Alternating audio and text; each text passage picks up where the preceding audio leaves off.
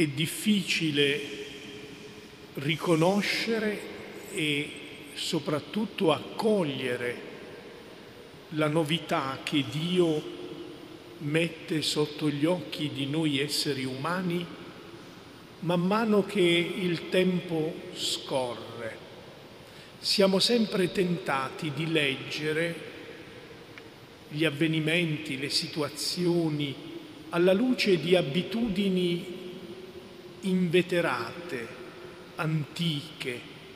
E talvolta quasi ci persuadiamo che il meglio gli esseri umani lo abbiano prodotto nel passato, dimenticando che c'è un cammino di evoluzione spirituale dell'umanità che è accompagnato proprio dall'azione dello Spirito che lungo i secoli traccia orizzonti nuovi, traiettorie nuove.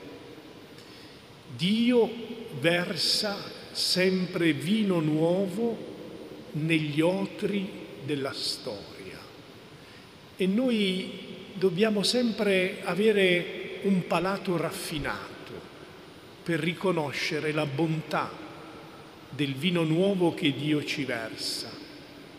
Se ci attardiamo in atteggiamenti nostalgici, credendo che il vino di prima sia migliore, non sapremo gustare i tempi che il Signore ci dona da vivere.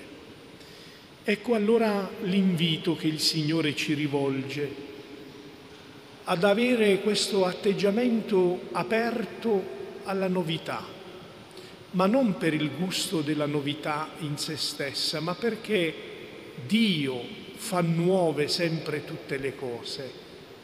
E quando anche talvolta sembrerebbe che ci serva un vino che già abbiamo gustato, se poniamo attenzione, pur essendo un vino antico, ha un gusto nuovo, perché Dio rinnova tutte le cose.